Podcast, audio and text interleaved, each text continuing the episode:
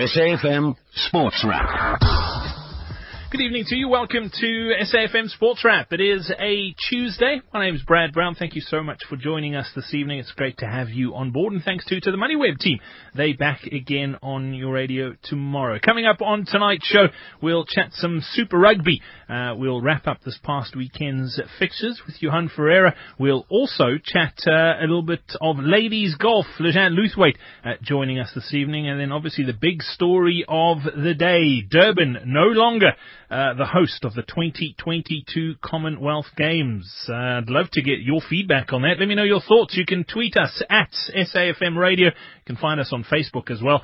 Is it a good thing? Is it a bad thing? Be in touch. And speaking of that, Minister of Sport and Recreation Fikile Mbalula says that decision to withdraw is in the best interest of South Africa. Speaking at a press conference in Durban today, the Minister stated that the country had initially stalled signing the host city agreement as clauses in that agreement were deemed compromising to the country. Mbalula went on to say that there was an expectation that government would provide more than what the Cabinet had approved, and it would not be sustainable in current economic times. Mbalula also stressed that the 2023 Rugby World Cup bid would not be affected. We'll hear from the Minister himself a little bit later on in the show. Staying with athletics news, SA Olympic stars Akani Simbine, Casta Semenya and Sunet Fulun will headline the third leg of the ASA Speed Series. That's taking place in Potchefstroom tomorrow night, and we'll have live action for you here on SAFM. On to football. Mamelodi Sundowns coach Pitso Mosimane says it's imperative that they pick up a win in the APSA Premiership tonight. They host Polokwane City at Loftus. The Brazilians haven't won their last two matches. They drew against Chippa United and lost to Cape Town City in the league. African champions currently fifth on the log. They've got 33 points and just four off-log leaders Bidvest Wits with three matches in hand. The coach says, though, that those matches are not points in the bag. We have to win this game here because games in hand are not anything, even though other people are not really also not winning. I told you that you might stumble, but who's winning? Who's winning? SuperSport is not winning.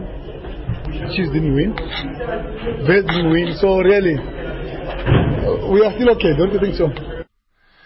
The coach also says that with fixtures coming thick and fast, he's not too concerned about the depth in his squad. Bafana midfielder Tiani Mabunda is doubtful for tonight's clash. Not many, just that Mabunda is struggling with the shoulder, I can see that. So maybe we should save him for Kampala. But maybe we'll bring Lucky back or Tiko. We've got options. I can also play Bangali there, he always plays there. You know, maybe that game can suit him over there, to stabilize a little bit, and but we've done well in away games. By the way, we score away goals. We score in Egypt. We score in Setif. We score in Dolisi. So we do score away games. It's not that we can't score. Kick-off in just under half an hour from now at 7. There's also two matches to look forward to in the UEFA Champions League. Sevilla take a 2-1 aggregate lead to English champions Leicester City, while Juventus, who are sitting pretty with a 2-0 lead, welcome Porto. In other international football news, Ghana's former Chelsea and Real Madrid midfielder Michael Essien has joined Indonesian side Persib Bandung on a one-year deal. On to cricket now, and as the Proteas continue their preparation ahead of the second test against New Zealand at the Basin Reserve in Wellington, Proteas middle order batter Temba Bavuma says they've put the disappointment of their first drawn test behind them. They're feeling confident heading into Thursday's match. Yeah, we're definitely looking to win the game. We definitely felt that we're in a strong enough position to affect the results in our favour. Unfortunately, can't control the weather and the rain and all of that. I think whatever confidence that we did manage to get from the game at Dunedin, we'll carry it over here into Wellington, and yeah, make sure we hit our straps from ball one. Bavuma, who scored 64 in the first innings in Dunedin, says he's feeling much better about his own game.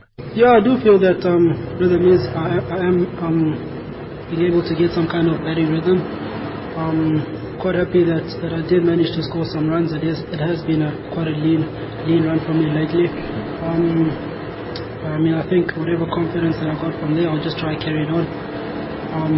Obviously, one is never happy, is never satisfied with getting a 50 or 60. We do know that for the team, especially batting in the middle order, you got to get those big runs, you know, to put the team in a strong position. It was also announced today that Dane Pitt has been added to the Protea squad for the third test against New Zealand starting on the 25th of March as an additional spin option. On to Super Rugby now. The Bulls face the Sunwolves this weekend, and coach Nollis Marais made wholesale changes to his starting 15. The coach named different combinations in his back three, midfield, halfbacks, loose trio, lock pairing and front row. Good news though, Lutte Diaga and Jan Serfontein do come back. Marais has more on the selection. So one or two is rotational. Then obviously guys like Adriaan Strauss coming back. We thought good at starting from the bench, giving him time to come back as well.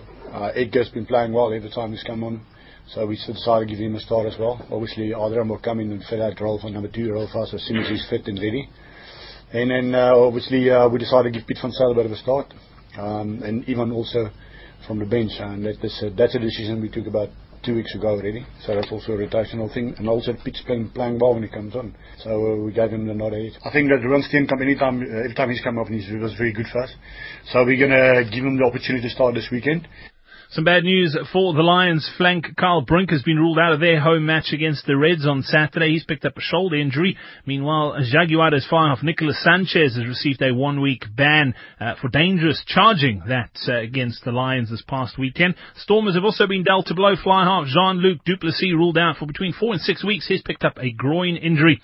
And on to golf. The R&A have confirmed that Muirfield will host the Open in the future. That following their decision to admit women members to their club. And finally, in cycling news, Nairo Quintana secured the overall victory at the Tirreno Adriatico, 25 seconds ahead of Rowan Dennis, who won the final stage. Coming up next, we'll hear more from the Minister of Sport and Recreation, Fikile Mbalula. SAFM Sports Wrap. Well, as I mentioned at the top of the show, we were reporting it yesterday that a decision was imminent about Durban not being the host of the 2022 Commonwealth Games. Well, it was announced and reaction coming throughout the day. We'd love to hear from you. What are your thoughts? You can SMS us a new SMS number, 40938. Is it a good thing that we're not hosting it? Is it a bad thing? Should we be hosting it? Is it going to affect us hosting other international showpieces in the years to come? I know we've got a bid for the 2023 Rugby World Cup on the table at the moment. Is it going to affect that? SMS 40938, and SMSs are charged at R1.50. But one of the SABC journos was at that press conference here today, and Flansack Mele filed this report. Balula says the Cabinet has approved the amount of more than 4 billion rands, which the Federation has demanded it to be doubled to 8 billion rands. Balula says the budget that CFG is demanding is too much given the country's economic status, as it could be channeled to service delivery projects.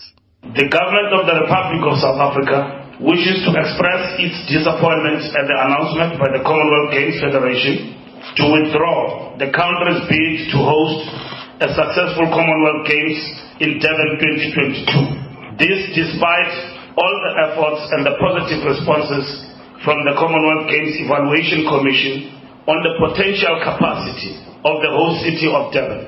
South Africa successfully hosted the All Africa Games in 1999 with a budget of 252 million rands. Utilizing the All Africa Games as a benchmark, we can state that the 4.32 billion approved by Cabinet is more than sufficient to deliver world-class Commonwealth Games in our own projections. South Africa has lost close to 120 million rands in the process of preparations to host the Commonwealth Games. Balula says any loss of money is regrettable. Any loss of money is regrettable. I don't take it that no. If 118 million lost in the process, it means nothing. It means a lot. It means a lot. And we went out of our way to try and secure the games, but not at all costs. I can see that from yesterday the issue has been 120 and all of that. Don't politicize this issue. If you bring politics into it because you want to hurt the ANC government because of the 100, you are going to lose track of the story. You are going to lose track. You will be out of bounds. Fundamentally, look at the gist and the honest truth. Meanwhile, ordinary South Africans have mixed emotions on the debacle. We're missing out opportunities to meet people and get to know them, and we're missing out on opportunities to learn about others' culture. The money that the government was going to spend on sports, they would have educated people, would improve the standard of living around communities. I think that 8 billion should be given to the students. Millions of rands were spent on negotiations, but government maintains it's a minor loss compared to more billions that were expected by the Federation, the money the country simply could not afford. I'm Flansack Mele in Durban. A notice to all employers registered with a compensation fund.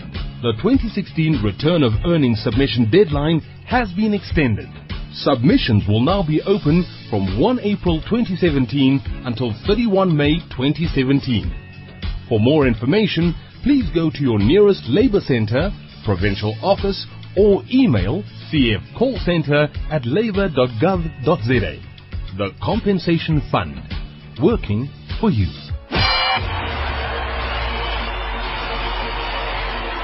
Saturday nights are Extreme Fighting Championship nights on SABC Sport. Every Saturday from 9 p.m, you can catch all the best EFC action from the Ultimate Fight promotion on SABC 3. These are no ordinary fights, but real confrontations where boys are separated from men. EFC Fight Nights, brought to you by SABC Sport, for the love of the game.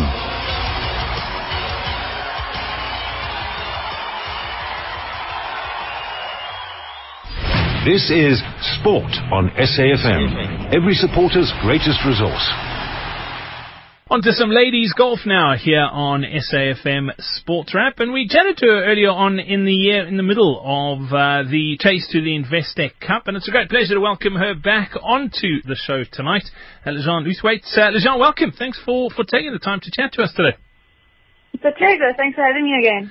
LeJean, I can't even remember when it was when we did chat, but it was definitely earlier this year, and you've had a couple of pretty good results. Obviously, haven't finished atop the leaderboard yet this season, but as far as the season goes, are you pretty satisfied with the way things have progressed?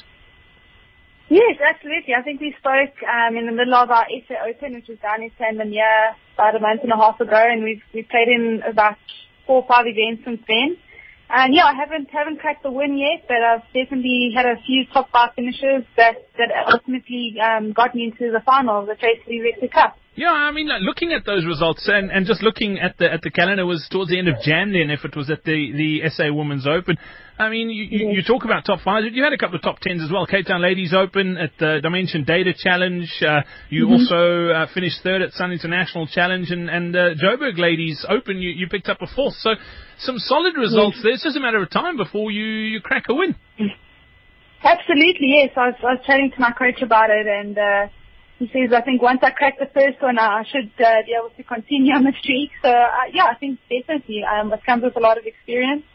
A lot of the girls that got wins this year have got a lot of overseas playing experience, playing in Europe, playing in America. Actually, all of the winners, most of them have all been overseas, been playing a little bit longer than me, so I think I'm not too far behind. Well, what is it that's going to tip it over? I mean, if you knew what it was, you'd probably have done it already, but what do you think it is? Is it a mental thing? Is it an ability thing? What do you reckon?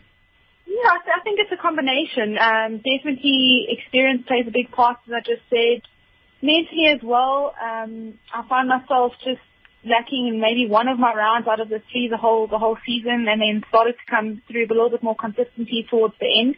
Maybe that's also due to the fact that we played competitive golf every week, in and out. You know, we didn't really stop to have a break, so it was competitive golf one after the other. I think that might have helped. But yeah, I think it'll be. Yeah, a mental breakthrough for me when it does happen, so we'll see. I was reading a book, and it was a few years ago, and I can't for the life remember what it was now that I think of it, but it was, funnily enough, about golf and various other sports, tennis as well, where they were talking about what separates the good players from the great players is them switching off between, whether it be shots or rounds or tournaments. What do you do to sort of get away and not that you're always thinking and stewing about golf when you are on a tight schedule like this, playing week in and week out? Yeah, absolutely. I think it's very important to, once you finish a round, to maybe have your half an hour's practice after a round and then switch off from golf. Definitely relax. Do something other than golf, whether it's go for a stroll on the beach, if we've got a tournament at the beach, or read up books, watch some TV. So, yeah, switching it off definitely does play a role as well. On the standards this year compared to last year, I think you did have a better season this season so far. Has it upped generally? I mean, obviously you've lifted your game, but as a whole, ladies golf in South Africa this year compared to last year? Yes, definitely. We had a lot more international players come through and play the Sunshine Ladies Tour this year, which was fabulous. I think we had players from over 18 countries this year. I mean, that's just fabulous for our tour here, and it definitely makes it stronger.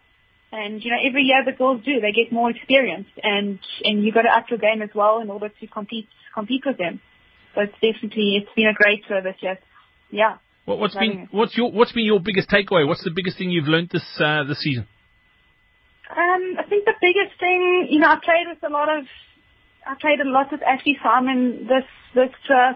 We got paired a few times, and just watching her kind of just get the job done in her own way. You know, she doesn't say a lot on the golf course. And I really had a look at her and took some pointers from that. She kind of gets on with her business, and she does it in such a way that it's just, I mean, it's so good. She's won a couple of times this tour.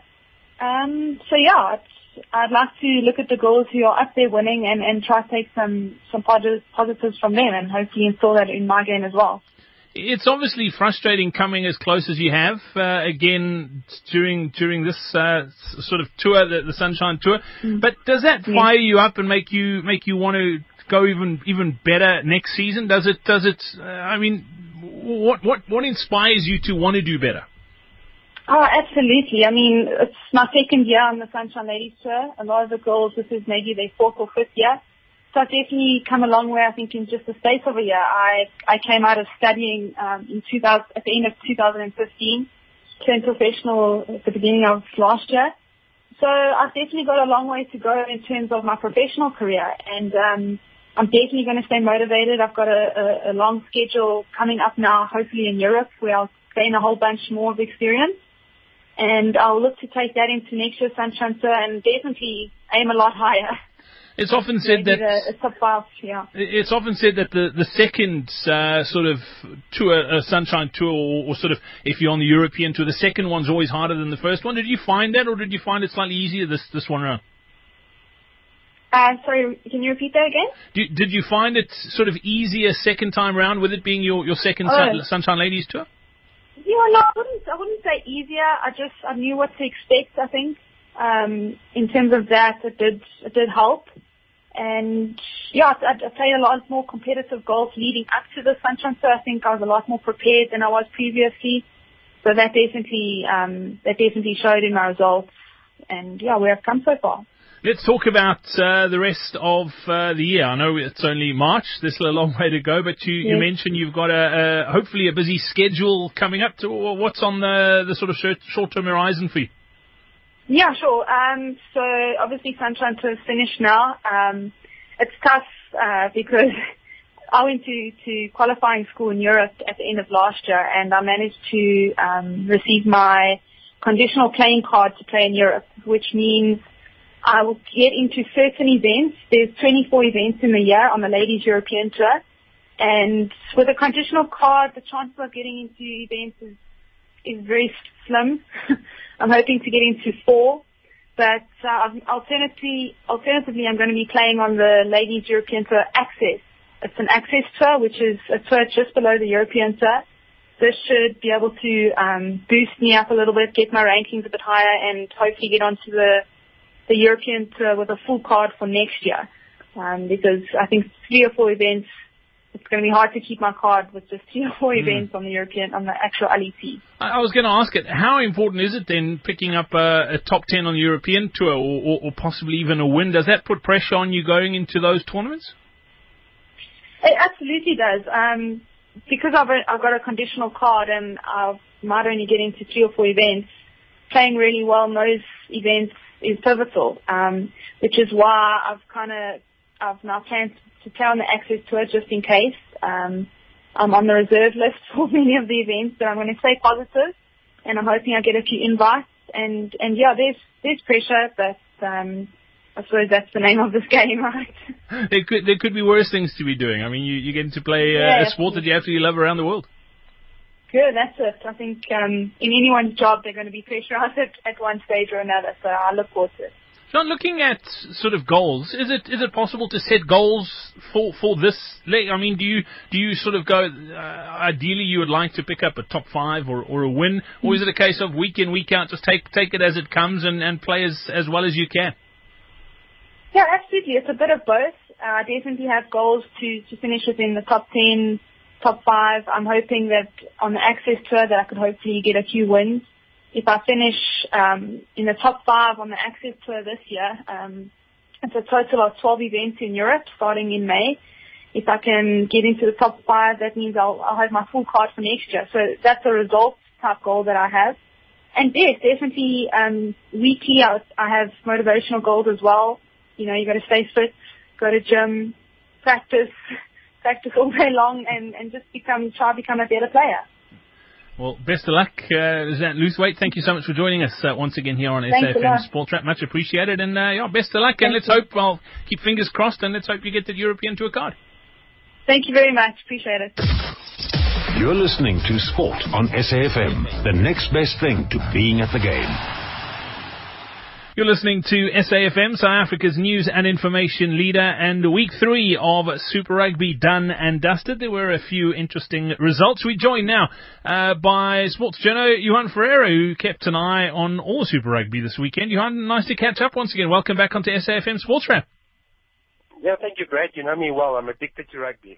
Yeah, and there's so much to watch. I mean, between Super Rugby and the Six Nations, nothing much is getting done on weekends, but we're chatting Super Rugby. And let's start with the latest results. The Lions headed to South America to take on the Jaguares, and they took a team, or they selected a team again where they were trying different combinations. Elton Giantis wasn't there, their first choice fly-off. Last season, we saw what happened when they took a team that wasn't their best team to South America. It cost them a home final. They went and lost again in South America. Brad, I really don't know how to answer you because lessons learned, you would think, from 2016, I guess not.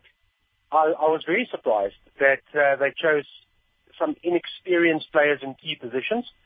And it did tell at the end of the day. And look, the Jaguares, I think they are an improved side. We've had this chat before, me and you. And I do believe that there's a future for them in the competition. And they are going to be tougher to beat, especially on home soil. But I do believe that the Lions missed the trick again. And you need to really, especially away matches, you need to capitalize. You can... I'm sure there are games in this competition where you can rest some of your senior campaigners, and it's going to happen with the Sharks this week. The indications are coming out of Durban that some key players will get a rest. But I do believe that when you go away to South America, that's points you need to go and work for. And the Lions, having hopefully learned that lesson, would have gone there with revenge in mind. But they came up short, and hopefully it won't cost them in the final analysis. And if they do fall a couple of points short, they're going to look back at South America again and circle it and say, okay, guys, never again. Yeah, absolutely. You mentioned the Sharks. They putting in a couple of solid performances so far this season. Another good win. I thought the Waratahs were going to really go hard at them, and the Sharks were just too strong. I mean, the Waratahs lost their first game on tour. I thought it would be a lot closer. 37-14, the final score at Growth Point Kings Park. You can't argue with that. Yeah, you know what? I'm seriously impressed with the Sharks. Yep. When they played the Reds, almost said Elton Giantis. Pat Landy had an opportunity to win that game with a couple of minutes to go, and his penalty effort went just wide. And you almost thought, oh, here we go again. It's going to be one of those sort of seasons of near misses for the Sharks and opportunities that went to begging. They came out and they put up a really, really good performance against the Brumbies. And coming back from Australia, you would have said, okay, first home game, they traveled. The Waratahs have been here for a week. They're going from Johannesburg. Yes, they got a bit of a rugby lesson against the Lions, but at the end of the day, they're going to be tougher than what we saw. I'll tell you something. Let's take Pat Landy out of the equation for now. I am seriously impressed with the young talent coming out of the Sharks ranks, specifically Kerwin Bosch. I think he's going to go far.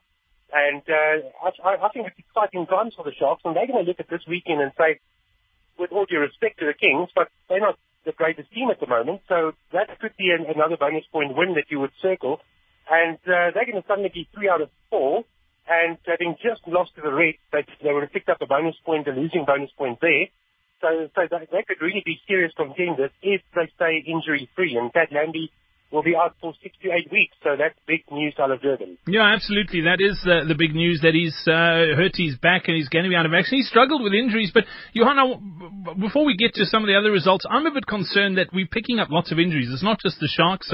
News today as well that Kyle Brink is out of the Lions squad. He's gone and injured himself.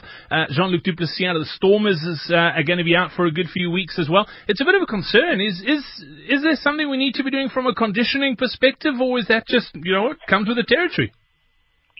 That's a very good question. I look, these guys, and when I say these guys, your Super Rugby teams are as fit as you want them to be. They work with conditioning coaches and people around them. The structures are in place. It's a professional era. So I don't believe that it's something to do with a worse type of conditioning program or something that's changed within the union. I just think that the hits that they take, if you look at Super Rugby and you take the New Zealand outfit, the way they tackle the brute force that they bring to a rugby game, I think it takes its toll. And if you do it year in and year out, and those players who play abroad and come back and play Super Rugby, that's a continuous put-your-body-on-the-line scenario, because it's win at all costs in most teams. So I think that it's just it's the luck of the draw, I guess. Your body, at the end of the day, we're all human, and your body can also only take so much pressure. And sometimes you're going to break down or fall awkwardly in a tackle, and that might end your season. You spoke about Jean-Luc Duplessis also being out for 6 weeks. So suddenly, what happened last season, the fly-off problem that started in South Africa, and a lot of fly-offs being out injured early in the season, and here we go again.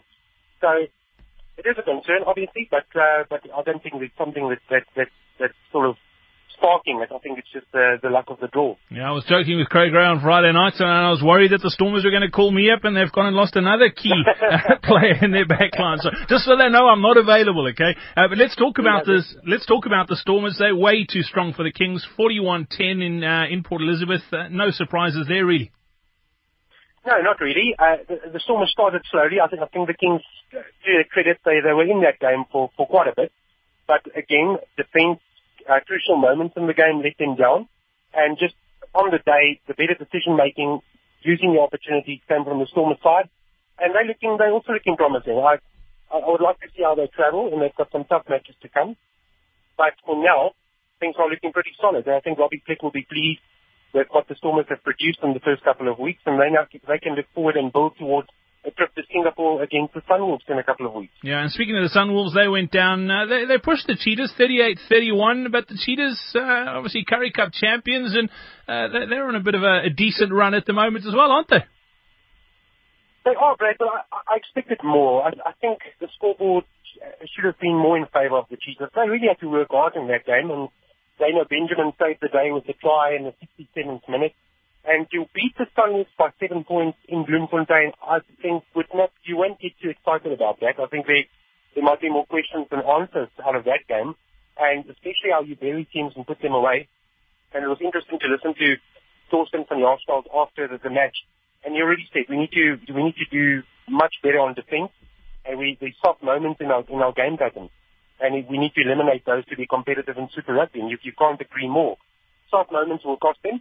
And yes, it's a win, but I don't think you will really jump up and down about that. You should be putting the Sunwolves away. Yeah, absolutely. And then, Johan, just one of the other games, no South African team involved there, but the Crusaders up against the Reds, that one taking place in Brisbane. I thought the Reds were pretty good value, particularly Quade Cooper. He had probably one of his better games, and then a bit of a meltdown in the end, and that ended up costing him. The Crusaders snatching it last minute to win it. The Reds will be bitterly disappointed, because first off, they played fantastically well. Yeah, that's a good point. And I was watching that game closely, and you look at the experienced campaigners that have moved on from the Crusaders' ranks in recent years, and the fact that you're missing like a Kieran Reid, and you've got a Richie McCaw that's gone, and Dan Carter that's moved on, etc. They impressed me in the second half. They were woeful in the first half. I think the Reds would have fancied their chances, and I think they'll look back and say, how did we not put the Crusaders away? Jordan Taufua gets the yellow card, and it's game on. Reds should win from there. And funny, that Crusaders quality that we've become accustomed to in recent years, or actually for many years, the second-half quality that they have, where they can really turn on the magic when they need to, look after the ball, and go and score. They can create